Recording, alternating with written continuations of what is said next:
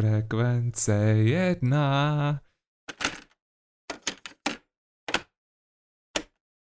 Posloucháte Shuffle On.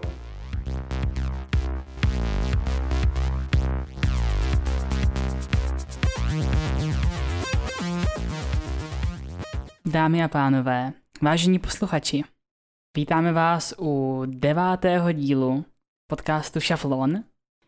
Já jsem Klárka Hoduláková a se mnou je tady Vilém Koubek. Čau lidi.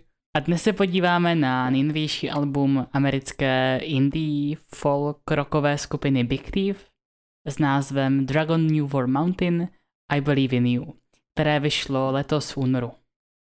Asi bychom měli říct, že je to, um, že je to indie folková kapela z New Yorku, která původně začala jako duo, že jo. Hm. Vlastně na začátku všeho někdy v roce 2013 byla eh, Adriane Lenkrová a ta se v Bostonu na nějaké kalbě potkala prostě s Buckem Meekem a pak spolu začali vystupovat jako duo a mm, šlapalo jim to, měli takový ten, že jo, folkový, indie, alternativní vibe. Byly vlastně jenom dvě kytary, pokud se nepletu. Žádné bubny, žádná basa, nic. A vydali nějaké, nějaké EPčka, nějaké, nějaké jako to A-sides, B-sides. Vydrželo jim to dva roky, pokud se nepletu. A oba vlastně chodili na Berklee College of Music, která je v Bostonu. Mhm. A to je taková hodně profláklá americká univerzita, kde chodila eh, spousta známých osobností. Je to taková docela prestiž se tam, se tam dostat. Mhm. Já myslím, že četla jsem někde, že studenti Berkeley dohromady už vyhráli asi 300 nebo 320 Grammy. Nějaké takové šílené číslo. Uh, takže toto takový ti poš muzikanti, co si potom založili indie skupinu. Jakoby dva roky fungovali spolu jenom tak a pak se teda jako rozhodli, že se z dua stane skutečná skupina. Nabrali Maxe Oláčika, eh, který zastal post basáka a jako poslední se přidal James Krivčenia. To měli radši zůstat sami. Jak slyším ty příjmení. Prostě tady poznáš už podle men, že je to alternativní kapela.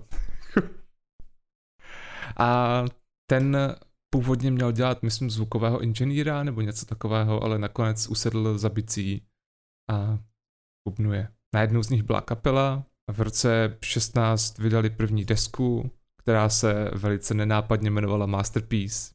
A, a vlastně od samého začátku je, je kritici milovali a posluchači n- z začátku dost mi přijde zaskočeně poslouchali, protože pokud to nebyli vyloženě fanoušci, že jo, Lenkrové a Míka, z, z dob, kdy byli duo, tak si museli zvykat na, na, na Adrianin hlas, který je takový není to úplně tvůj triviální hlas, který slyšíš v americké kapele, takový ten, co, co snadno leze do ucha a nechává po sobě jenom příjemné pocity. Mi přijde, že ona dokáže, dokáže být taková trochu, trochu mečivá místama, nebo taková jako Velice intenzivní. velice intenzivně. je to ten eufemismus, co jsem hledal. Každopádně eh, o- od začátku je kritika měla ráda, že jo, nějaké metakritiky jejich, jejich prvních desek se pohybují vždycky okolo osmičky. Z začátku to bylo mezi sedmičkou, osmičkou, potom mezi osmičkou, devítkou. Vždycky to tak nějak No, fungovalo. zač- Kritika je měla ráda už od začátku, ale jejich první de- desky ještě nebyly v podstatě komerčně úspěšné. Myslím, že se vůbec nepohybovali v, nějakých větších hitparádách, ať už v Americe nebo ve zbytku světa. Ten průnik přišel až s jejich třetí deskou. A abych to nastínila časově, tak oni jsou docela mladá a produktivní kapela. První desku vydali v roce 2016 a v roce 2019 už měli venku jejich čtvrtou. Takže opravdu nemají problém s nedostatkem kreativity a co vím, tak jejich členové, zejména Adrien, má ještě bokem svoje solové nahrávky a projekty. Mhm. Takže rozhodně mají, mají světu co říct a co dát. Tak a, a když jsme o toho nedostatku kreativity, tak se můžeme jako přes desku UFOV a Two Hands, které prostě kritika milovala a lidi potom taky. Obzvláště UFOV dostalo od Pitchforku dokonce 9,2, což mi přijde na Pitchfork jako úplně tak extrémně intenzivní hodnocení v jejich případě. Já myslím, že i deska, kterou budeme recenzovat, dostala minimální devítku od Pitchforku. Co, co to znamená, když dostaneš devítku od Pitchforku? Mi to vždycky přišlo, že je to takový ten nejvíc snobský, nejvíc uremcaný web, takže když od nich dostaneš vysokou známku, znamená to, že jdeš jako na, na ruku té jejich remcavosti a snobství. Já jsem tam trošku rozpolcená. Protože na jednu stranu to, co hrají, tak je takový lehce snobský mix indie folku, indie rocku, má to trochu country, má to trochu bluesu, občas nějaká elektronika, trochu showgaze. Jo, vlastně je to dost snobské. Mm. Ale zároveň, co je podle mě odlišuje od podobných snobských indie kapel, je, že jsou velice autentiční. A Adrian je řekla bych básnířka, která nás náhodou i zpívá, hraje na kytaru toho. Je to tak. No a... A to, to album UFOV, o kterém jsem mluvil, je první ze dvou alb, které vydali v roce 2019. Potom vydali ještě druhé album, které se jmenuje Two Hands. A já bych řekla, že UFOV je takové víc folkovější, uh, zatímco Two, Hand, Two Hands uh, má tam v sobě prvky nějakého grunge, trochu showgazeu. Uh, jsou, jsou to obě, obě alba jsou, jsou od sebe docela odlišná, bych řekla. Mm-hmm. A teda poslouchala jsem je asi jednou, tak týden předtím, než, než teď nahráváme. A oni mají v sobě opravdu takový ten uh, takový ten hipster indie vibe, co, co ti přitáhne docela široké spektrum posluchačů. Ale i hodně díky Adrien, je, jejímu hlasu a jejím textům, mají nějakou hlubší ta hudba, ta jejich hudba má nějaký hlubší smysl, kterém si myslím, že tvoří tu hlavní hodnotu a to, a to proč, proč ty lidi u toho poslechu zůstanou. Mm. Ono, já bych řekl, že klidně na těch, na těch prvních čtyřech deskách je vidět, že je to kapela, která si může dělat v podstatě co chce a daří se jí to. Že přesně jak říkáš, prostě mají ty polohy od grunge až po až po fucking country. A stejně z toho leze dobrá hudba. A mm, je, je pravda, že fakt to jsou lidi, co mají ve svojí DNA přesně tu, tu alternativní indie folkovost a prostě netradičnost, ale zároveň to dokážou zahrát tak, že eh, tě to nesere, že to nepůsobí jako pozérství. Souhlasím. Zrovna jim bych věřila, že opravdu léta tráví tím, že, že, že sednou do, do dodávky a, a, a vyrazí někam na road trip. Každý večer hrají u jiného táboráku. Mm-hmm. A což, což nás krásně dostává k té desce, desce kterou chceme recenzovat, že jo? Chceš to říct ještě jednou ten celý název Viry? Dragon New Warm Mountain, I Believe in You. Nebo taky Dragon, zkráceně. Dragon. Nebo deska. Budeme říkat Dragon. Nebo deska. Od, od, teď je, od teď je Dragon New Warm Mountain, I Believe in You deska. Univerzální název je deska. No a, na, na té nové desce eh, je to podle mě hodně slyšet, protože to je produkt pandemie covidu. Oni vlastně natáčeli v lockdownu někdy v roce 2020, myslím v červnu, začali s natáčením a je to vlastně koncepční dvojalbum, ve, ve kterém oni se rozhodli, že se rozprostřou napříč všema uh, polohama, ve kterých jsou si uh, jistí, nebo které vznikají z jejich kreativních prostě snah.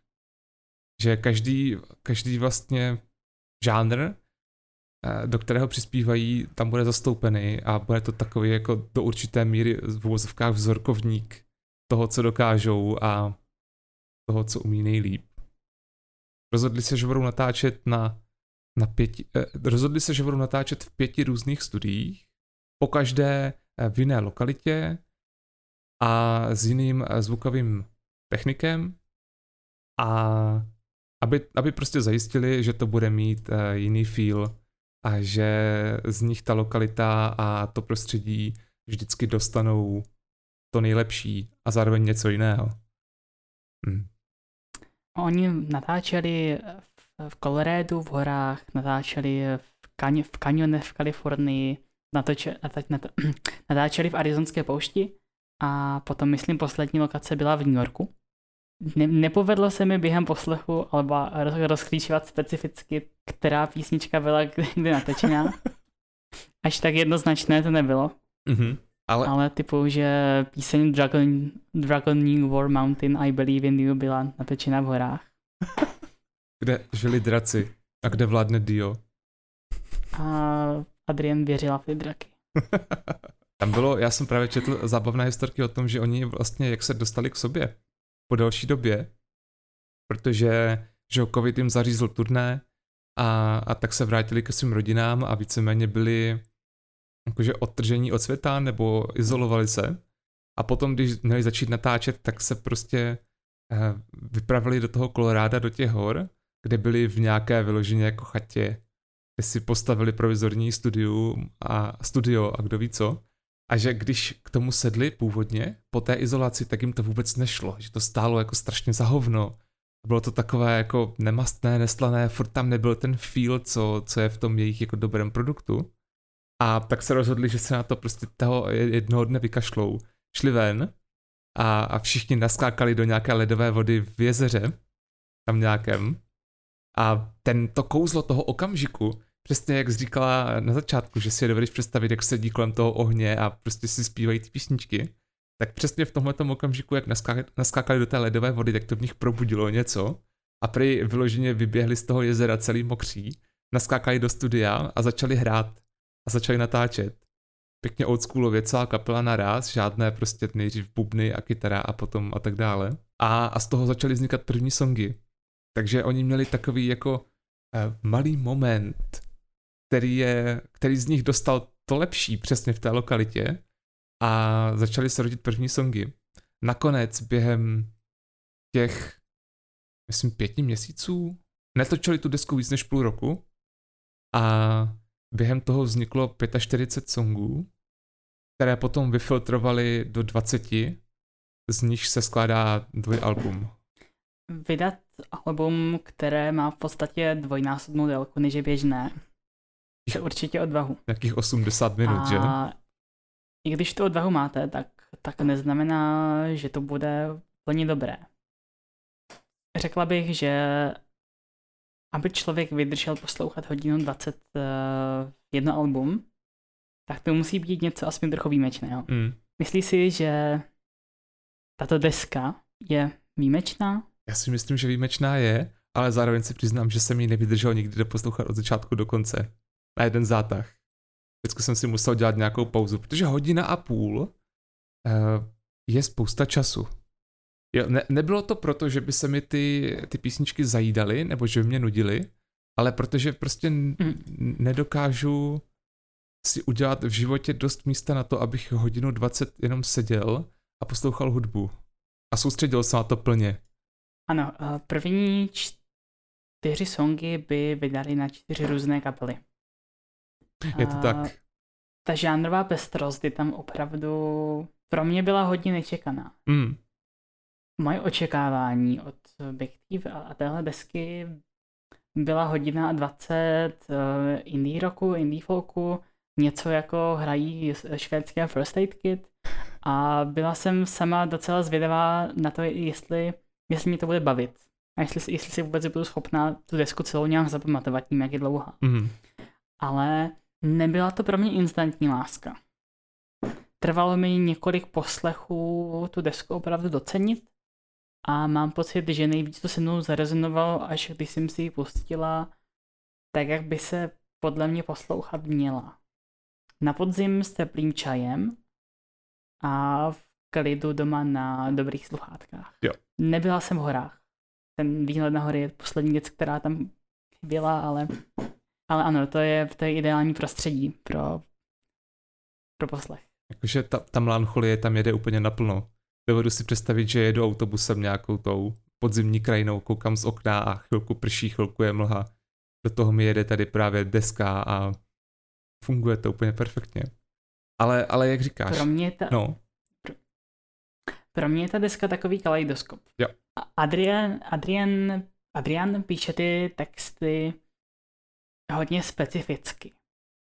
Nejčastější nejsou vůbec lehké často na pochopení, nebo řekla bych, není to úplně prvoplánově přístupné.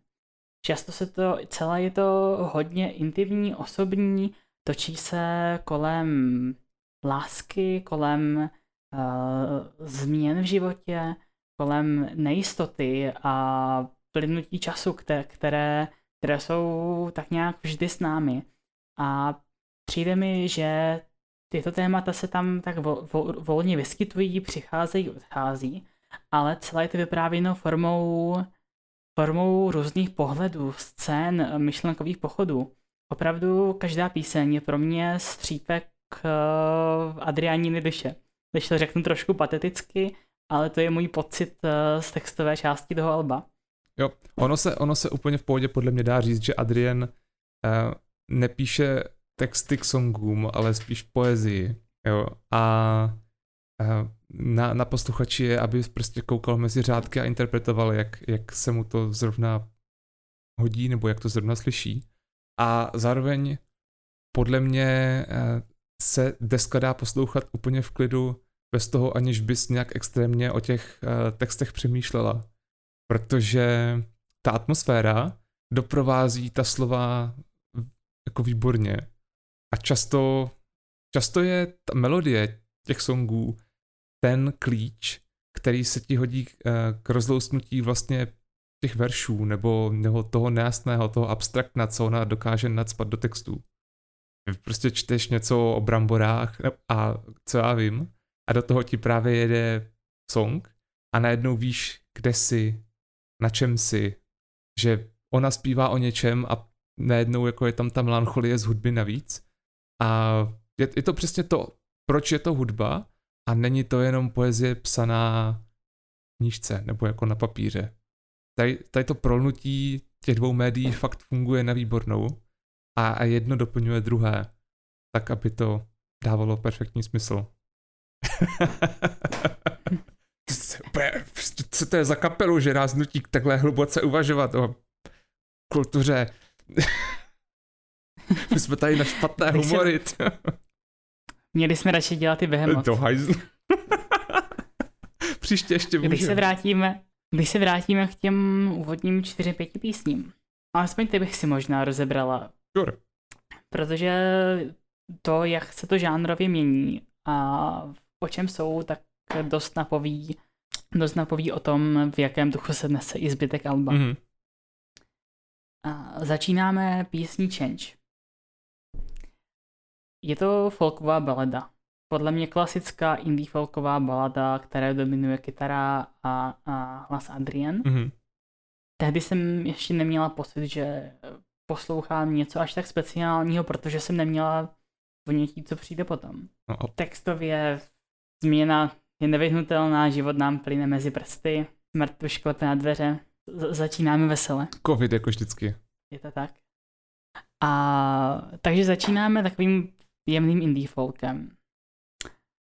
Druhý song se jmenuje Time Escaping a najednou se probudí zby- i zbytek kapely. Je to takové trošku Arcade Fire za mě. To je to úplně jiná kapela. Kdyby slyšela ty dva songy vedle sebe a někdo ti řekl, že to, že to uh, nejsou Big Thief a Hm. hm. kdybys, tak bys prostě řekla ok, tohle zní úplně jinak. Od, od klasického prostě indie folku se posuneš k něčemu, co zní skoro až jako elektronicky.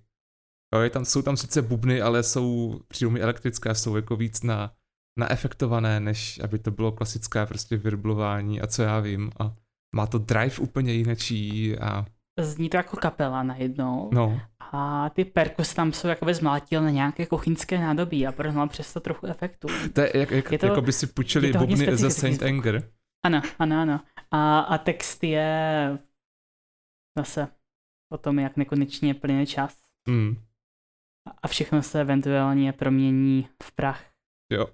A zatímco první song tě prostě klácholí kytarama a takovýma těma takovou tou klasickou indie folkovou náladou, tohle to má najednou eh, tempo, najednou to má ten groove a vyloženě jako ne, není problém se u toho zvednout ze židle a nebo si jako poklepávat aspoň nebo vrtět hlavou. Je to je to prostě jiné, a, ale zároveň je to pořád uh, Big Thief. No, a abychom si na to moc nezvykali, tak eh, jako třetí v pořadí je tam song eh, Spad Infinity a najednou jsme v country. Je to prostě, najednou jsme v country folku, hrají tam na brumle, moje oblíbené slovo brumle. Pro, pro mě je Spad Infinity taková ta, taková ta situace, kdy ty si prostě uh, končíš, končíš ten koncert Time Escaping a máš tam jako ten Hmm. kouř a tu elektriku a všechno a teďka někdo zaklepe na dveře a ty ty dveře otevřeš a tam jsou housle a prostě tě porazí a vejdou dovnitř a začnou, začnou hrát a najednou víš, že jsi na té vesnické tancovačce mezi těma hromadama sena a všechno to jede naplno a jedou tam Boeing a housle a a zpívá se o fucking bramborovém nekonečnu. Což původně vůbec neměl být song, ona to, ona to zpěvačka ukázala kapele jako, jako scrap song, prostě vyloženě to, se toho chtěla zbavit a oni v tom našli kouzlo a tak to nějak natočili. Není to můj jeden z mých oblíbených na tom albu. No a tam opakuje pořád dokola What's it, uh, what's it gonna take Mm-hmm. a tak to hodně ječí, je to takové, není to úplně příjemné pro moje uši. Já vím, že je to takové hodně, hodně typicky uh, country Je to fucking country, to je úplně prostě country naplno, country na jedenáctku. Mi nevadí, když se tím country inspirují, ale tam tohle už je na mě moc, moc country. Mm-hmm.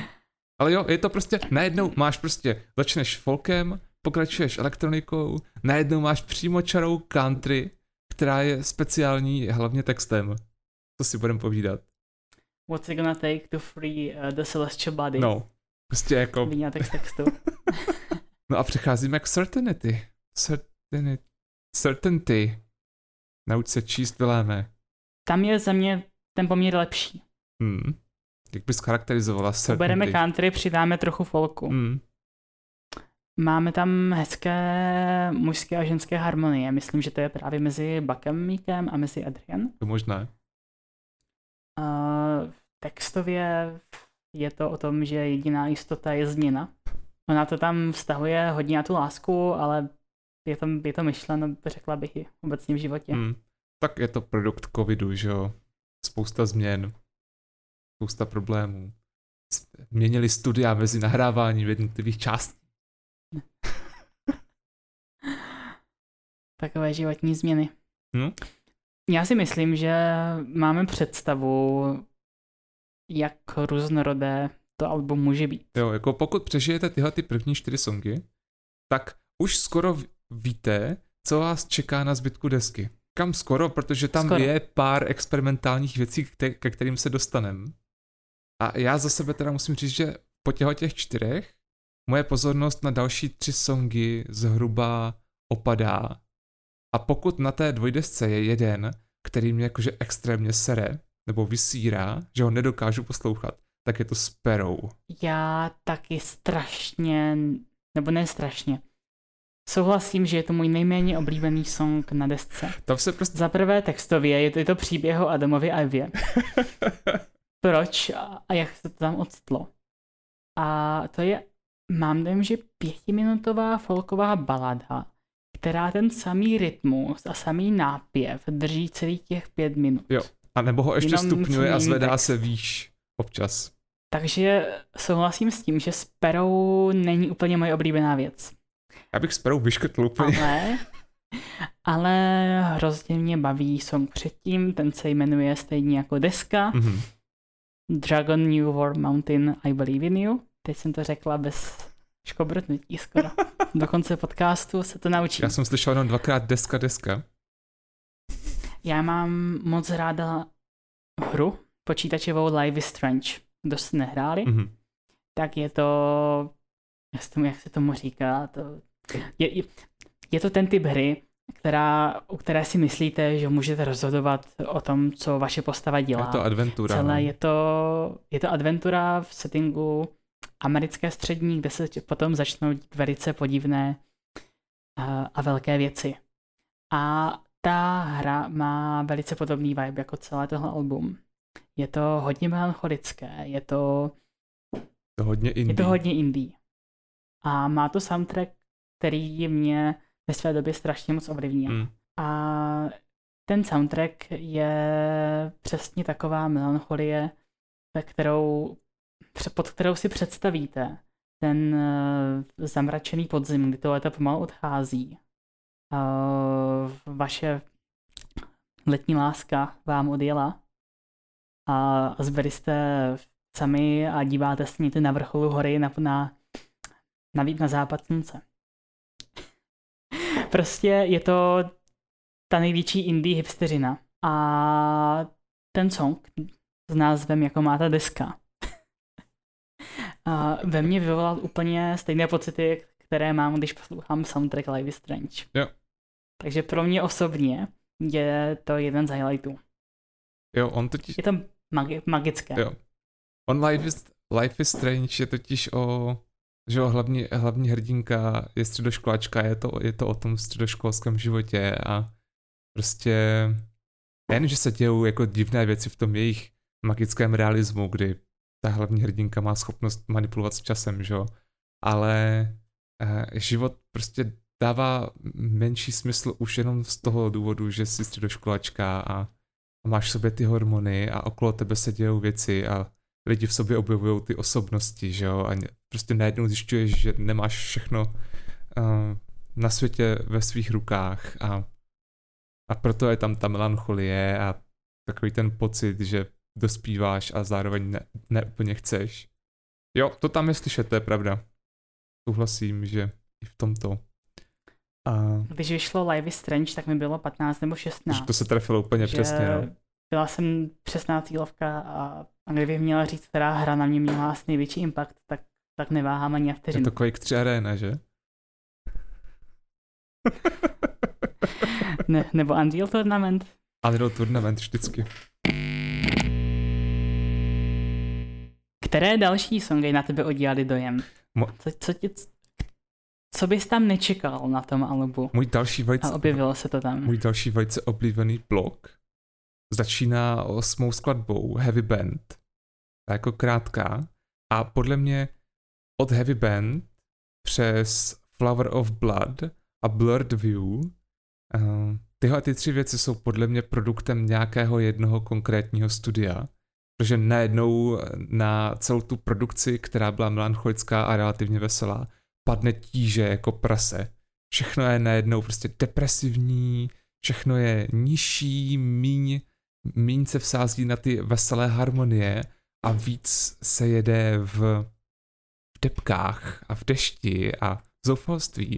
A vrcholí to právě přesně tím songem Bird View, což je jeden z vrcholů experimentálních eh, na desce, protože zní, eh, jak, jak jsi říkala trefně včera, jako by to byla skladba od koho? Portishead nebo Massive Attack. Přesně tak. Prostě je to trip hop. Je to trip hop, který bych absolutně nečekal. A pokud jsem na začátku říkala, že ta deska zní většinově jako na začátku, že mi připomínali First Aid Kit, což je přesně takové švédské indie folk country duo, mm. Mhm. tak tohle mi trošku vyrazilo dech. Už ten heavy band je, to je hodně zkrátká skladba, je to takové intro, to nějaké jemné elektroniky, trip hopu. Mhm.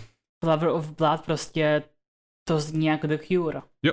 Najednou jsme v showcaseu a Blurred View to, to, to mě prostě dostalo. To je takový Můj showstopper. vztah hudby je takový, jo, úplně. Můj vztah hudby je takový, já jsem vždycky milovala ty emoce, které hudba dokáže přinést. To, když slyšíš něco, co ti, z čeho dostaneš husí kůži a fakt to v tobě zanechá ten otisk, cítíš z toho ty emoce. Mhm.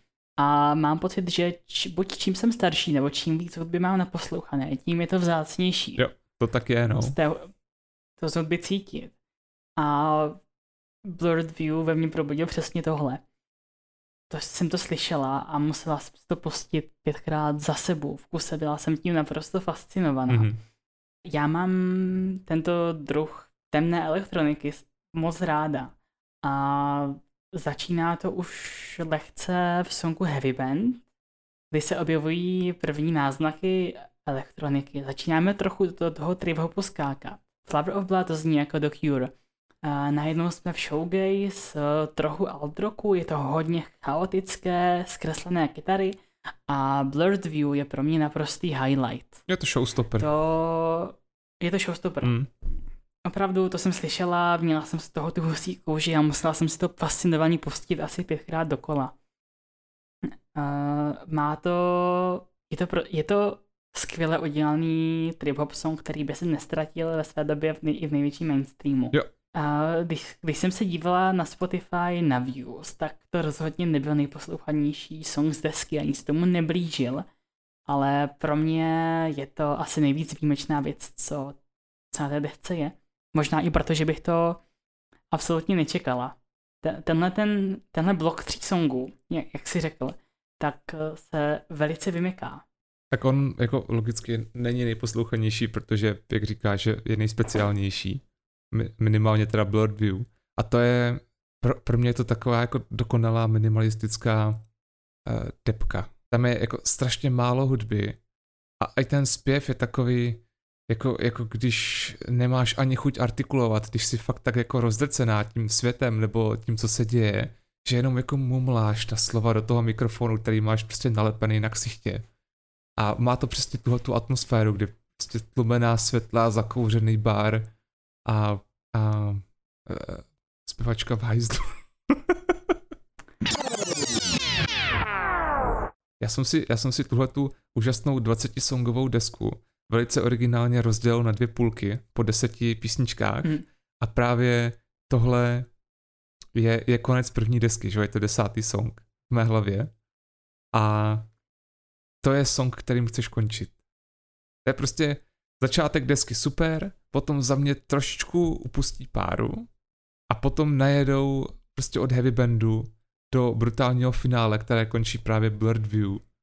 A, a ono to funguje.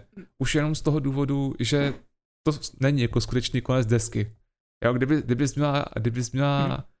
10 písniček od uh, Big Thief a končilo to právě těmahle, tak bys mohla odejít do určité míry nespokojená, protože ty tři songy nezní jako jejich klasická produkce, nebo není to prostě jejich, jejich standardní eh, póza, ve které hrajou. A mohla by si říct, dobře, tak jsem jako dostala čtyři dobré songy, pět. A ten zbytek stál za hovnou a ještě tomu byl experimentální. Ale právě protože mají tu, tu obrovskou uh, plochu, tak si mohli dovolit tenhle ten krátký blok protože on si najde své posluchače, třeba nás, a z toho globálního hlediska představuje kapku v moři, jo? jsou to tři songy z 20. Takže to je šestina. A proto to tam může fungovat. No. Jak jsi říkal, že, že těch songů dobrých je tam čtyři nebo pět. Tak já musím říct, že jediné, které mě trochu zklamaly, byly jenom Spad Infinity a Sparrow. Jo, Ale... já jsem jako říkal 4-5 v té první, v té první půlce, než nastoupí ten, jo, ten jo, jo. další blok. To, to, a takhle. Uh, protože chtěla bych jenom ještě rychle vypíchnout Little Things, který je těsně před tím, před tím trojblokem. Mm-hmm. A to je věc, která je taky dost jiná. Je to, fakt, je to čistě indie pop, indie rock, s spoustou echa a, a reverbu. Mm-hmm. Potom, uh, přijde mi, že to odděluje tu prvotní akustickou pasáž. Jo. Není to úplně náběh na heavy band, ale snaží to nějakou žánrovou změnu a je to, a textově i tím vibem je to, to vyjádřuje takové to opojení z nějaké nové lásky, nového vztahu. Uh, je to, píše tam o little things I like about you a cel, celé je to fakt udělané. Je to takový song o tom, že na drobnostech záleží. Ano. Ano. Mám fakt pocit, že každý ten song vykresluje nějakou scénu, kterou si, který, kterou si pak představíš v hlavě. Hmm. Já mysl... když, se, když se pozorně soustředíš na text. Mysl... A, a to je něco, co moc Alt nedělá.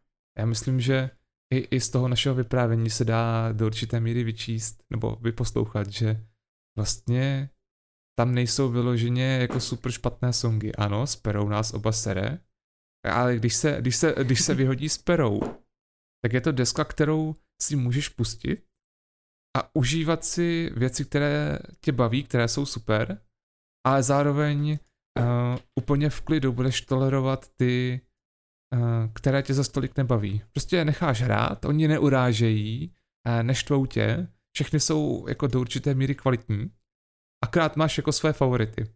Což se u takové desky, s tím se podle mě počítá, protože když chceš vytěžit svoji kapelu naplno a uděláš takového jako behemota, tak nemůžeš očekávat, že se lidem bude líbit úplně všecko.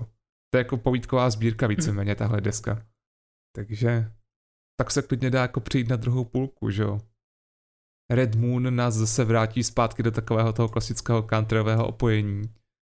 Pro mě je druhá půlka dobrá. Pořád si myslím, že ta hodina 20 v případě má své opodstatnění, mm-hmm. ale vrchol Alba už pro mě proběhl. Jo. Mně druhá půlka přijde A... podstatně temnější, nebo taková jako smutnější, taková víc um, těžká. Ten, ten poměr mezi těma rozruchanýma countryovýma a indie folkovýma věcma a těma, co na tebe fakt jako chrlí mm, ten splín, je jinde a je víc na straně toho splínu, bych řekl. Ať už prostě vezmeš uh, 20,000 lines, Promise is a Pendulum, jo, nebo třeba The Only Place. Všechno jsou to takové jako dost, dost smutné a... Uh, Dry Roses taky, no. to je celé o tom, o vztahu, který drží pohromadě už jenom díky nějaké setrvačnosti a, a rutinám, ale Takže zbytek z toho vyprchal. Je to tak? Takže ono mm, dává smysl, že vrchol už má, máš za sebou, protože ta druhá deska není úplně plánově postavená tak, aby mm, byla jako zábavně veselá, nebo prostě nemá v tobě úplně vyvolávat ty, ty veselé pocity, které se třeba jako dostavovaly na tom začátku, mi přijde. Za mě složení těch songů v té druhé půlce nebylo úplně optimální. Mm-hmm. Jak jsem byla nadšená z té první půlky, jak, jak to bylo pestré a opravdu si nevěděl, co tě čeká v příští písničce, tak uh, myslím, že tam je jeden takový blok, kdy byly v podstatě tři folkové balady, pomalejší, pomalejší písničky za sebou a ne, že by byly špatné, ale v tu chvíli jsem si říkala, že už, už bych zase potřebovala slyšet něco trošku jiného, mm-hmm. než folkovou baladu o zhrzené lásce. A za mě bych vypíchla Wake Me Up to Drive. Já mám obecně ráda indie folkové songy, které jsou o spontánním utíkání životem a, a cestování a, a řízení v noci. Mm. A tam jsou hodně zajímavé až e, elektronické bicí, trochu slumené v pozadí a je to trochu podobné za mě jako Blurred View, je to takové trochu nonchalantní, melancholické. Mm. Přesně ten stav mysli, kdy už se moc ani snažit nedá. Jo, no, je, je to dobré. Je to dobré. Mně se, mně se líbí, že um, ty vypichuješ songy, u kterých já nemám srdíčka a že, že jako fakt jsme, jsme dva různí lidé a každému se na té desce líbí něco jiného, ale zároveň se shodneme na spoustě věcí, že je, je to fakt bomboniéra a někomu chutnají tyhle a někomu, někomu jiné a každý si tam něco najde. A když, když ti vadí blok dlouhých prostě countryových nebo indie, indie folkových eh, odrhovaček, tak to můžeš vždycky pustit na shuffle, že? Shuffle na všech sociálních sítích. Co jsi říkal na Simulations Forum? Oslovilo tě to víc než zbytek Alba? To mi přijde jako jedna z těch experimentálních věcí, co tam jsou. Podobně právě jako jako Blurred View a podobně, ale nedosahuje to úplně těch kvalitativních výšin, řekněme. Je to, je to, je to další song, který trčí ven, ale na rozdíl od od Birdview si ho teďka třeba nedokážu úplně vybavit z hlavy, melodii, nebo jako ne, nezapsal se do mě tolik. Mě tam bavila basová linka, která tam jde velice výrazně slyšet od, začátku do konce. Mm-hmm. Je, je to asi jediný song, který je takhle vedený tam tou basou. A, a, hm, a je, je, to, je to song, který je udělaný opět strašně dobře. A dokáže to komplimentovat výborně ten text, který je... Ta témata se vlastně hodně opakují, ale každý text je napsaný hodně jinak. Mm. A člověk si pod ním představí trochu jinou scénu, ale uh, zase to je o tom, o nějakém utíkání, o, to, o tom, že, že, ne, že o no, zrzná láska, kdy, kdy nevíš, jak, jak, jak s lidmi zůstat a máš potřebu a máš potřebu všechno utnout a utíkat pryč. Ale je to za mě takový well-crafted indie song. Jo. Že všechno je tam dobré. To bylo, to bylo, to je pro mě asi takový druhý highlight té druhé poloviny. Může, Co pro tebe? může být, já mám, já mám spoustu srdíček, ale, ale vybavují se mi hlavně jako poslední dva songy paradoxně. Protože The Only Place, že jo, to je klasická, jenom kytary, vybrnkávačka, spousta melancholie, taková jako, to mi přijde, že fakt udeřilo ten, ten hřebíček na hlavičku a jedeš tam vyloženě v té depce a v té osamělosti. Ale, ale není to, není to Portishead, je to, je to fucking americký primitivismus eh, v, v noční krajině. A potom Blue Lightning, který zase úplně otočí list a je to taková, je to takový country, takový pomalejší country rock, hodně kytarový, hodně takový jako abraziv, nechci říct abrazivní, protože když se řekne abrazivní, představuju si low, ale tam jsme to slovo použili aspoň tisíckrát. A, mm. Ale je to, je to konec desky, který má podle mě aspoň trochu říz. A zase v jiném smyslu, než, než um, já tak strašně nemám hlavu na názvy, jo.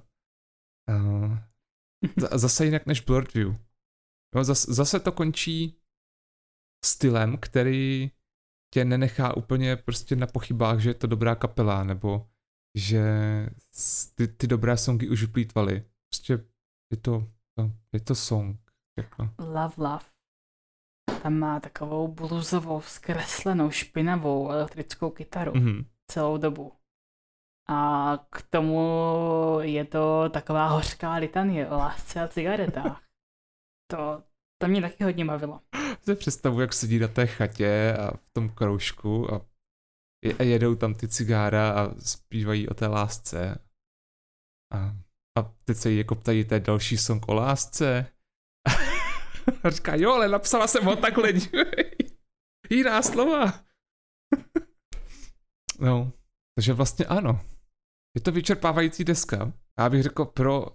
Je to vyčerpávající deska, co se eh, kapely Big Thief týče. A zároveň je to i vyčerpávající poslech, pokud si ho hodláš dát prostě s plným soustředěním od začátku do konce. Ale vyčerpávající v tom dobrém smyslu. Jakože... Tam záleží, jak to posloucháš. Hmm. Protože tahle deska tě bude bavit, když si ji pustíš v autě do pozadí. Jo. Ale nedojde ti vlastně o té desce skoro nic. A to jako často nemusí. Já bych často řekl, že prostě ta melodie mluví ne. za vše. A když chceš víc, vždycky si tam potom můžeš jako dohledat ta slova. Ale ta hudba jako taková má svoji výpovědní hodnotu. I když se zrovna nemůžeš soustředit na slova. Aspoň pro mě. Jo. Jsou to, jsou to skvělí muzikanti, rozhodně. Mm. Nahrávali to všechno najednou. Tak. Jako, tím myslím, jako celá kapela. Mm-hmm. A což dělali i u jejich předchozích dvou alb. To je ten UFO Friend a, a Two Hands, mm-hmm. co jsem četla. No to má úplně jinou dynamiku, snaží, že? Aby to bylo když je prostě naženeš všechny do toho studia. Autentické. No. A navíc u, u hudby, která vychází z těch, z těch táboráků, z toho živého hraní, tak u toho je nesmysl, aby to každý nahrával sám v místnosti a pak to poslepovali dohromady. Hmm. Plus je, to, to nikdy nebude mít ten samý Jo, feeling. tam se, tam se zároveň uh, díky tomu, že to nahrávali všichni, nestratí taková ty, ta, ta drobná pochybení. Když máš celou kapelu, tak vždycky někdo někde aspoň trošku ujede, nebo se tam ozve nějaký nechtěný zvuk. A protože to nahrávají všichni za nás, tak to nemůžeš úplně jako vychytat. Takže to má ten, ten feel, jako že fakt sedíš uh, s tou kapelou někde a hrajou pro tebe a, a není to dokonalé, ale takový je život. A o to je to lepší možná. Jakože uh, celkově bych řekl, že je to, uh, mám pocit, že je to nejlíp hodnocená deska Big Thief. A z toho, co jsem slyšel, uh, asi jako budu souhlasit, protože se uh, na mě podepsala nejvíc, nebo zkrátka nejlíp mi sedla, nejvíc ke mně promlouvala. Nějak tak, nějaké takové prostě poš, pozer, žvásty. 8 z 10. I docela dobře dopadla v mainstreamu. Umístila se relativně vysoko v hitparádách Mhm. a na Spotify ka- každý song má minimálně nějaký ten milion poslechů, což není rozhodně kritérium kvalitní hudby, ale spíš jenom pro kontext, že, uh, že, to, že to vypadá, že tou deskou opravdu prorazili. Mhm. Jakože nezávidím jim potom uh, tu další. Takže když, když budeš muset nahrát něco, co tohleto minimálně dorovná, když nepřekoná, tak uh, to nebude úplně snadná práce. Říká, že by bylo ideální nějaké experimentální čtyřalbum. to, to necháme na Gizardy, jo? Jako... Od toho jsou tady něčí K tomu se zabijáci. dostaneme asi na měsíc. Asi za měsíc. Až vydají ty své tři nové desky, které natočili během prázdnin. Jak jsme si dělali srandu, že nestihneš zrecenzovat jednu desku, tak oni natočí další. Tak tentokrát natočili tři. Ale co se týče ještě hodnocení, abychom to uzavřeli, Mhm. dáváš 8 z 10? Jo, já mám 8 z 10. Um, řekl bych, že ty skvělé songy jsou fakt skvělé a ty otravné jsou otravné a ten zbytek tak pěkně proplouvá. I když, jak říkáš, dal by se v té druhé půlce trochu líp seřadit, aby to nevycházelo monotónně místama. Takže dovedu si představit, že by se ta deska jako okrájela a Mhm. vznikla by jedna skvělá deska a půlka druhé skvělé desky. A to by potom vypolstrovali něčím dalším a byly by to prostě za mě úplně z problémů jako desky roku. Za mě asi taky 8,5 záboráků z 10. A mít, mít, to, mít to 17 songů, tak si myslím, že by to neubralo tolik z toho speciálního rozsahu a, Jo. a ty vozovka slabší kusy by tam nebyly, ale to si myslím, že zase je slabší pro každého něco jiného. Právě. Ale obecně, co jsem se dívala, tak eh, moc lidí tolik nemusí s perou. A to byl jeden ze singlů, mám pocit dokonce. To je prostě song, kterým na tu desku lákali. Já to nechápu.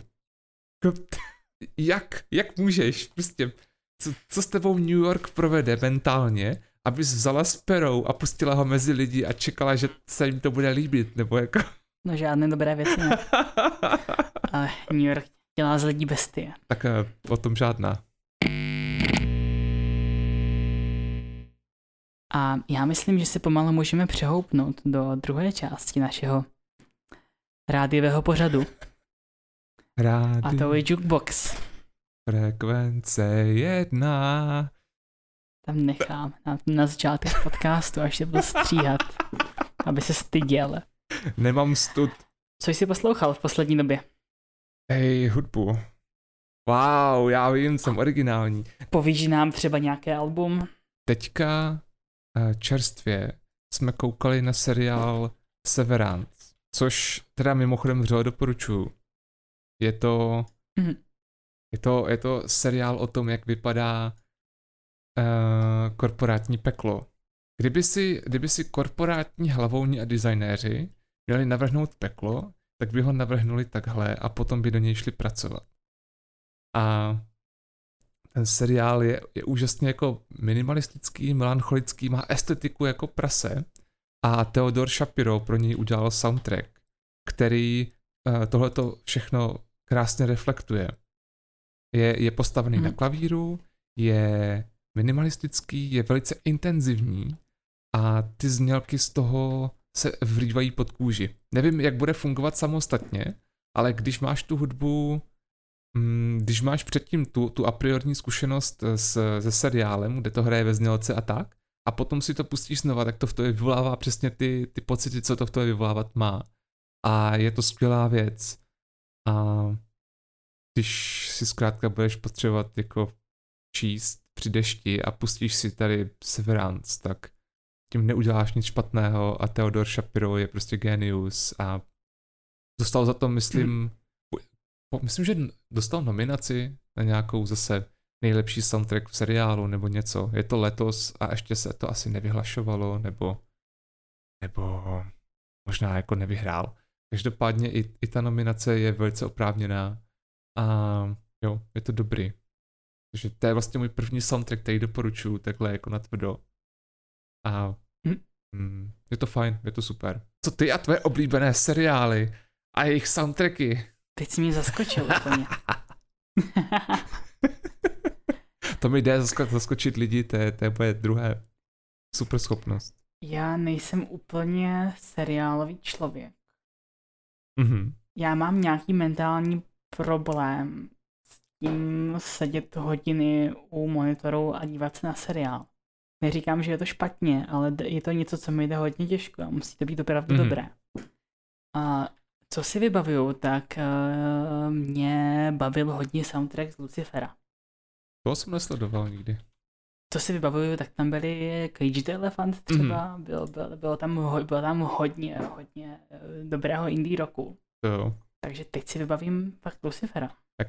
Ale zrovna seriály něco, co, co s čím nemám spojené soundtracky. A je to fér, že když jako pominu Severance, tak mě nenapadá momentálně nic dalšího, ale to je, to je přesně to, prostě otázka on the spot, najednou nevíš nic, ale kdybys měla pěkně klid, ta prostě seděla a víš co, s ledničkou něčeho v křesle, tak by se dokázala jmenovat čtyři nebo pět a ani by se jako nezapotila. Je to tak, ale řeknu vám svůj nejoblíbenější soundtrack k filmu. A je to Scott Pilgrim.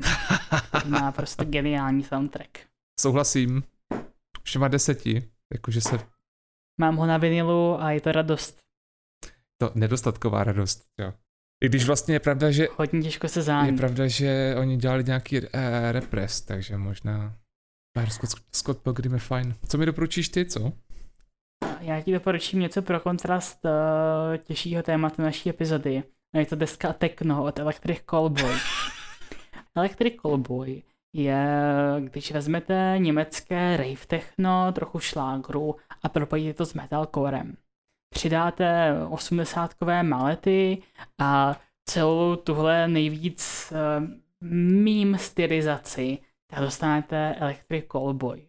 Hlavně extrémně Prostě spoustu zábavy. si 80kové, 80kové aerobic video, které dělají 30-letí němečtí chlapci oblečení do, uh, do šestiákovek. A k tomu přidají fakt jako dobrý metalcore. Mm. Tak to jsou Electric Callboy. Je to něco, co nejde brát úplně vážně, ale dobře se pobavíte a, a všechno, to jsou, všechno jsou neskutečné earwormy. Ono se to ani nedá brát vážně, protože oni se sami neberou vážně, že jo? Ano, oni se mi se neberou vážně a prorazili vlastně takhle. Electric Callboy, předtím byli Eskimo Callboy, byli dřív docela známá byli dřív docela známá kapela, která se pohybovala v... takhle. V korové scéně existovalo něco, čemu se říkalo partycore. Nejvíc to jelo tak 2.12, 2.13 a témata partycoreu a bylo to metalcore, který měl trochu víc elektroniky a točil se většinou kolem chlastu, více chlastů, dívek a chlastu. A What's not to like? Electric Callboy byli typičtí představitelé. A kterým tak čtyři roky zpátky odešel druhý zpěvák, měli vždycky dva zpěváky a na místo něj přišla náhrada a najednou se přestali brát vážně a akceptovali, že, že prostě hrajou pro zábavu. A začali a vyšel jim klip eh, Hype Hype, kde, kde se objevila první uh, naprosto bizarní 80 stylizace. A bylo to, jako by se spojili fakt skútr s kórem a s 80 americkými aerobik videama. A je to strašně dobré. Pokud se odprostíte od uh, nějakých uh, hudebních standardů a budete si to jenom užívat a dobře se bavit, tak, uh, tak Electrical Boy doporučuju. Hlavně si pustíte ty videa. Bez nich to nejde. Je to tak. Partycore, to je žánr. Jo. Vzpomínám jak jsme jeli, jak jsme jeli core na střední. Tehdy ještě prostě mm. Job for a Cowboy. Tehdy to byla novinka, že jo, to demo, první, první vlastně deska Job for a Cowboy, jsme si nikdy nebyli jistí, jestli je to mm. demo, nebo jestli je to skutečná deska, všechno to znělo tak nějak podivně. Byli jsme strašně fascinovaní tím, jak tam ten zpěvák dokáže prostě jednu chvilku úplně graulovat a druhou chvilku ječet, že ti to rvalo uh, uši. Ah, kde jsou ty časy? A to, byly, to byla tehdy hudba, které, co hráli jako fakt lidi, co se chtěli bavit. To, to samé byla kapela uh, Arzonists uh, Get All the Girls. A, to taky, to byla prostě jedna první deska, která byla úplně prostě bad shit crazy. Začíná to scénou ze Spongeboba, na kterou navazuje prostě vystřílení celého náměstí a co já vím. A tam taky prostě řežou do všeho, je to masakr jak blázen. A potom zač- se začali brát vážně a zvážněli a ta hudba začala být standardní.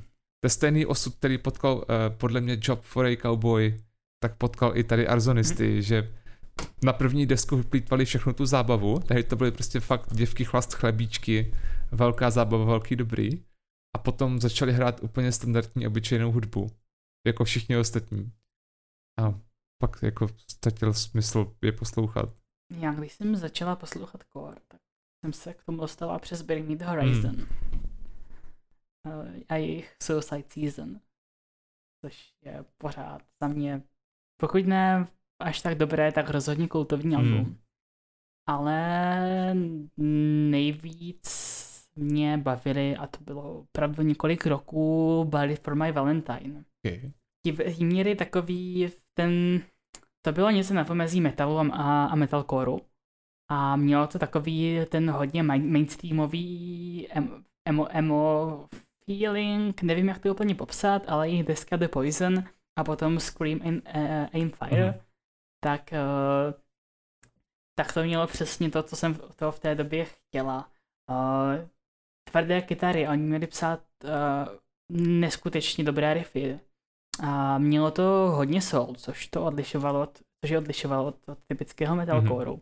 Texty byly klasicky patetické o, o lásce, ale to dobou mi to patetické nepřišlo a připadala jsem si, že ta hudba je fakt prostě jako procítěná, zároveň tvrdá prostě to je ono. To, to je ono, pojď se na to. A samozřejmě byli v soundtracku k jednomu ze starých Need for Speed, já myslím, že to byl Underground. myslím, že dvojka. Nebo možná Most Wanted. No, je, Underground 2, tam bylo, hand of, tam bylo Hand of Blood od Blood for My Valentine a... je to správně. Všichni máme své korové začátky. Jsou ty kapely, které, které si čas poslechnu, ale ještě baví z té nostalgie a ne, a ne, ne z toho, že by mě fakt jako to bavila ta mm, mm.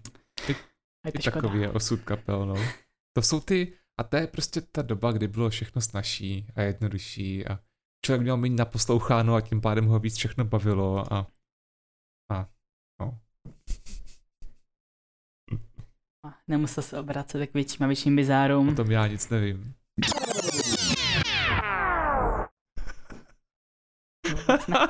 Náhodou dneska jsem ještě nedoporučil žádný black metal. A mohl jsem, že jich tady...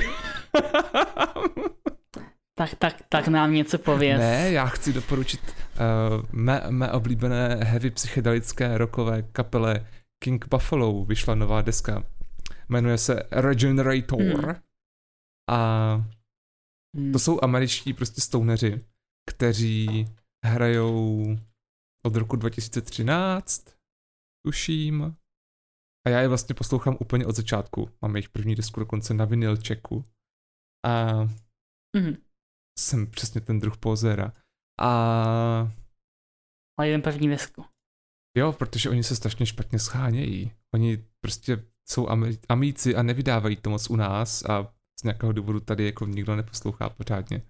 No a každopádně oni, oni dělají takové ty, ty rozmáchlé zvukové plochy, kdy máš ten, ten rok, který se postupně probouzí a máš tam ty stoner riffy a všechno tohle a, a najíždí to a potom to prostě vrcholí a potom to postupně zase hezky jako odplouvá. Je to něco, co chceš vyloženě poslouchat, když jedeš tím autem v poušti nebo když eh, jako máš hmm. takovou tu, tu, tu, tu pouštní náladu. No a právě od posledních dvou nebo tří desek se jim do toho cpe ještě krautrock a různé jako krautové prvky, takže tam mají elektroniku a takovou jako trochu progresivnost a, a v regenerátoru je to krásně slyšet. Je to no, za poslední tři desky možná jako jejich nejsilnější a tu jsem měl hmm. jako hodně, to dokážu fakt poslouchat od začátku do konce. Nemám s ní žádný problém a pokud, pokud lidi, pokud třeba, uh, jestli znáš Odem Witches, že podobná, akorát trochu jinak psychedelická americká stonerová kapela, tak tohle je taková, nechci říct antiteze, ale je to, je to druhý šálek kávy, řekněme.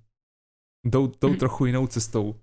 Spíš tím krautem a tím progem, než, než nějakým mysticismem nebo něčím takovým. A to fajn, je to dobrý. A velice mě jako zaráží, že zatímco Oldham Witches jsou tu znát a jsou tu extrémně dostupní, každém hloupém obchodu s vinilama mají Oldham Witches, tak King Buffalo tu není nikde. Regulárně bych musel objednávat ze zahraničí, abych se jako dokázal dostat k jejich deskám. Je škoda. Takže by je všichni měli začít poslouchat, abych, aby si jich všimli tady zdejší obchody. A to jistě náš podcast zajistí. Takže King Buffalo, Regenerator. Já mám dneska asi trochu takové emo doporučení. O ne, to je, to je rozdíl oproti předešlým dílům jak? co jsem doporučovala minule? Já se schválně podívám, co jsem doporučovala minule. Šafon 8.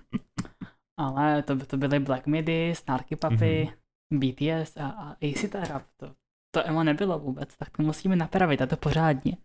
A je to, doporučila bych vám desku Full Collapse od eh, kapely Thursday. A deska vyšla v roce 2001. A Thursday jsou představiteli eh, té post-hardcore emo vlny, která, která sedí tak nějak mezi punkovými začátky devadesátek a mainstreamovým rozmachem typu My Chemical Romance a potom i Jimmy Eat World a podobnými mhm. kapelami. Mm-hmm. Uh, je to to emo v pravém smyslu. Je to syrový post-hardcore naplněný, naplněný těmi, těmi emocemi a, a, to, a, tou, a tou melancholií toto ještě do toho mikrofonu pořádně uměli křičet. Když se řekne, když se řekne emo naplno, tak já si představím záchod a žiletky a patky. To ještě ne. Koupelnu ne, jo? To, to, to, to, to ještě, to je, Thursday předtím ještě neobjevili teenageři. To, je, je, to opravdu, je to opravdu něco úplně jiného, než s čím potom eh, přišli, eh, přišli My Chemical Romance, což, což byl jako co, co si vyvinulo spíš nějakou klasickou subkulturu, ale tohle je, tohle je fakt ten post-hardcore konce devadesátek, spousta syrovosti, screamu, procítit na zpěv, hlavně to procítění, chápeš, prostě musí tam být ty emoce. emoce. Hrabátko. ano, uh, lead single se jmenuje Understanding in a Car Crash. Pro, pro představu. Hloubka. Veliká hloubka. Je to tak dobrý, pokud, pokud si budete někdy připadat zvlášť melancholicky, tak si to puste. Fair. Melancholie naplno. Takže Thursday, to, to právě hardcore, víš, ne potom, co byly ty, ty sračky, jako.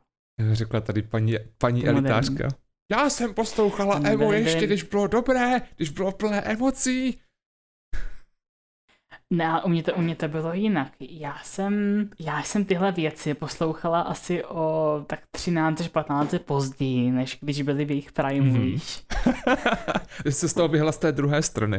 Přišla pozdě a mohla si zbírat. Tehdy, ty, tehdy už spousta z těchto kapel vůbec jako neexistovala a já jsem to dohledávala tehdy na YouTube a A měla jsem pocit, že už nikdo nezná, že už jsem prostě jediná, kdo poslouchá a hrozně mě to mrzelo, protože to dobou, to dobou už, už emo byl pop-punk a Panic at the Disco, All Time Low a Fallout Boy a když jsem vždycky se s někým snažila mluvit o těchto kapelách, které se si doma poslouchám a které už tehdy vůbec nikdo neznal, tak mi to bylo strašně líto. Hmm. To je to samé, jako dneska už nikdo vážně neposlouchá Nine Inch Nails, že jo? Všichni jenom ironicky, protože už nejsme devadesátkové angsty kids. Nine Inch Nails ještě dopadly dobře. Oni pořád ještě dopadají. Aspoň, aspoň, aspoň dopadají. A nedopadly jako Manson. Jakože Trent Reznor nemá krk, což je škoda, ale ano. Sice spolu s Mansonem šňupali prostě z nějakých drahých obrazů, když natáčeli své desky, ale aspoň nezneužívá svoji ženu a děti. Trent buď nebyl, buď není až takové hovado, nebo se o tom zatím. No on, on z toho vypadl, že on, když dělal první dvě desky, tak byl prostě jo. na drogách a jako velký, těžký, velký špatný. A potom, potom jako z těch drog vyvázl a uvědomil si, on prostě veřejně prohlásil, že všechny ty profetované roky jsou jako ztracené a že ho to strašně sere, že už je jako nedostane zpátky, že vyloženě jako promarnil čas. A teď je jako čistý už hromadu hmm. let a, a že jo, vyhrává různé ceny za soundtracky a, a jako jede. Zatímco Manson se čím dál hlouběji propadá do straček a už mu nepomůže nikdo a nic, tak z Trenta se stal prostě umělec, ke kterému můžeš zhlížet, nebo jako je to, je to člověk, o kterém můžeš říct, jo, jednoho dne chci být jako on a spousta jeho názorů se shoduje s mýma třeba, nebo takhle. Takové mini doporučení. Uh, album Ghosts od Nine Inch Nails. Je to dost drsná odbočka, takový temný ambient. Které album Ghosts z těch jedenácti nebo kolik? Jsou čtyři. Jenom? Ne, počkej, už, už je jich, už je jich, uh, už je jich šest že jich šest, ale původní Ghosts, to jsou vlastně jo. čtyři alba, která vyšly najednou, tak je to takový temný atmosférický ambient a to je taky jedno z alb, které mi hodně změnilo pohled hmm. na hudbu. To by mohlo úplně v klidu hrát u Silent Hillu, nebo u něčeho takového, tam je spousta těch... Je, je to takové jako creepy. Boží. Naprosto boží. Tak je vyry, nějaké poslední doporučení. Poslední doporučení. Co nám nabídneš? Já mám si teda dát metal, nebo si mám dát metal? Dej si, co chceš. Hej, já mám, já mám dvojci metalů, jo. Jsem začal poslouchat hmm. teďka, objevil jsem kapelu, která se jmenuje Telekinetic Yeti. A je to stoner metal. Opět americký, opět ho neseženeš nikde tady. Ale prostě to jsou borci, kteří jedou vyloženě na kytarových riffech a mají takovou produkci, která by dokázala uh, ničit skály. Oni jenom jako zahrajou na strunu a je to celé nastavené pomocí krabiček a efektů tak, že máš pocit, že je to zvuk s obřím echem hraný na, na soupravu velikou jako barák. Prostě fakt obrovský, hmm. hutný, monumentální zvuk, do kterého cpou ty své super stonerové riffy a zpěv, který má echo jako blázen a máš pocit, že je to kapela, ale je to duo v skutečnosti, které, eh, které hmm. je někde jako uvnitř Grand Canyonu a to, co ty slyšíš, se nese mezi těma zdma a je to celé takové fakt jako obrovské a monumentální a mm. je to hmm. boží. Je to taková jako fakt zase zábava, vyloženě mm, vyloženě prostě zahulíme, uvidíme. Super kalba a doufám, že jsou teda na Spotify. Ha. Se zjistě bych mohl dát nějaké typy. A úplně na závěr black metal, aby náhodou mý black metaloví fanoušci uh, nezůstali ochuzení, tak tady mám kapelu, která nemám mm. ponětí, jak se čte a už tu mi nedokážu napsat ani na klávesnici, ale na, na Tidlu má jméno Mnima, MN, měkké I, MA.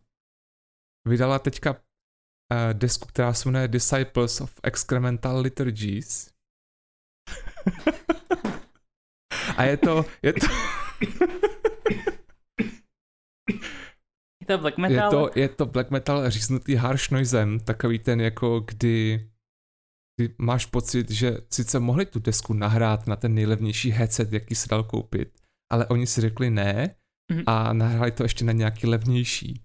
To fakt prostě ten mix je postavený tak, aby tě to ničilo, aby se stěží dala rozeznat hudba a když si to pustíš na nějakých chrastítkách, co nemají ani pořádně basy, tak to bude znít vlastně tak, jak je to zamýšleno do určité míry. To je Jo. taková jako power noise, black metal, zoufalství, kosmická hrůza.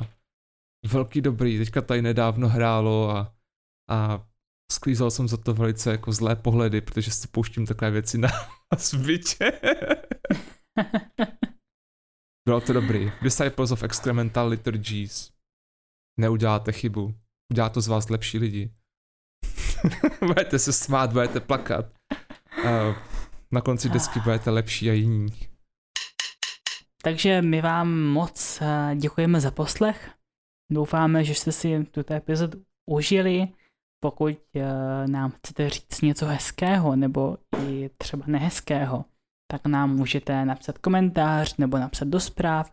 A najdete nás na Facebooku, Instagramu i Twitteru Ano. a budeme se na vás těšit zase u dalšího dílu podcastu Shuffle On.